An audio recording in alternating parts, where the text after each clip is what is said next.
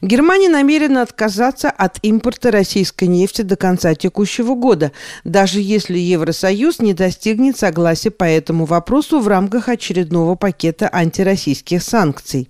Из-за растущих цен на электроэнергию власти ряда немецких городов решили экономить, в том числе и на уличном освещении. В Берлине оживает культурная жизнь. С 6 по 22 мая в городе проходит Берлинский театральный фестиваль. Но главным событием немецкой столицы, как считает корреспондент радио «Мегаполис Торонто» Карин Руппельт, является прием украинских беженцев. Здравствуйте, Карин. Добрый вечер, Марина. Какие новости в Германии и, в частности, в Берлине? Первые, о которых я хотела бы поговорить, касаются беженцев из Украины. После начала войны в Украине в Берлин прибывало до 15 тысяч человек в день на два крупнейших железнодорожных вокзала и на центральный автовокзал. Помимо Берлина, большое количество женщин и детей отправились также в Мюнхен, Ганновер и другие крупные города Германии. В середине мая свыше 830 тысяч беженцев приехало в Германию, из них 55 тысяч в Берлин.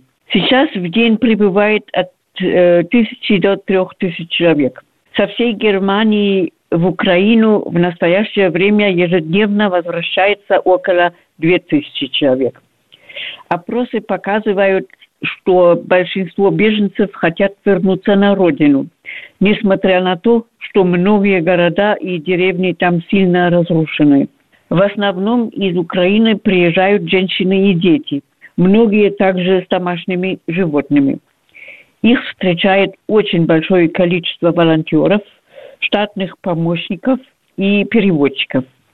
На главном берлинском вокзале городская администрация сразу же установила большую палатку на 300 человек, где люди могут отдохнуть после длинного пути, поесть и попить, получить одежду, информацию и советы и так далее.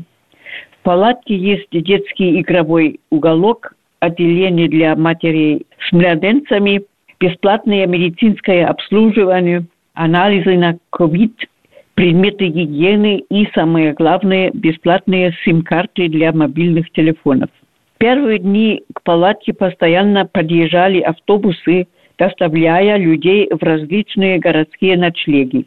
После первых нескольких дней большие рейсовые автобусы стали отправляться и в другие федеральные земли. Для всех владельцев украинского паспорта все виды транспорта в городе по Германии, а также по Европе бесплатны, как и вход в зоопарки, музеи, кинотеатры и так далее. Расходы частично финансируются за счет пожертвований, частично за счет средств федеральных земель и федерального бюджета. Палатка быстро оказалась слишком маленькой, поэтому в бывшем аэропорту Тегель был открыт большой центр приема. Аэропорт пустует и в следующем году будет перестроен в новый микрорайон. В центре Тегель беженцы регистрируются и распределяются по другим федеральным землям в соответствии с определенной программой. В Берлине почти нет свободных квартир или другого жилья. Поэтому в немецкой столице остаются только те, кого кто-то здесь приютил. Все беженцы имеют право на социальное обеспечение и курсы немецкого языка, а дети ходят в школу. Все, кто зарегистрировался, получают бесплатное медицинское обслуживание и право на работу. Карин, как на Германию повлияли все эти события? Наблюдается ли у вас рост цен и на что конкретно? Насколько я поняла, у нас это примерно то же самое, как и в Канаде, и во многих других странах. Рост цен является проблемой и для Германии.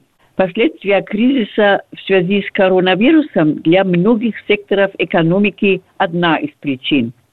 Из-за энергетического кризиса, вызванным предстоящим отказом от нефти и от газа из России, также растут цены на многие товары – и на поставку энергии для домашних хозяйств и промышленности, и, конечно, и на бензин. Цена на бензин растет каждый день. теперь бензин примерно 2-3 раза дороже, чем обычно. А что с культурной жизнью в Берлине? Ну, это один положительный момент.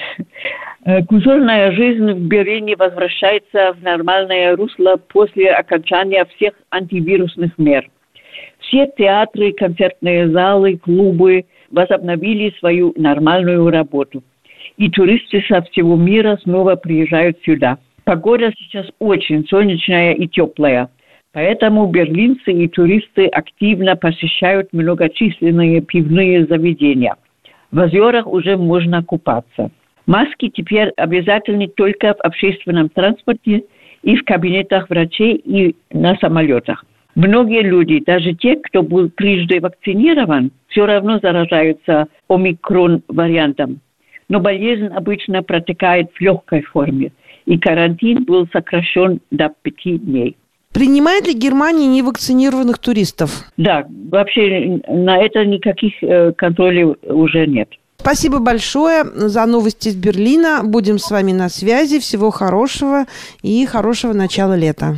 Вам также и вашим слушателям тоже. До свидания.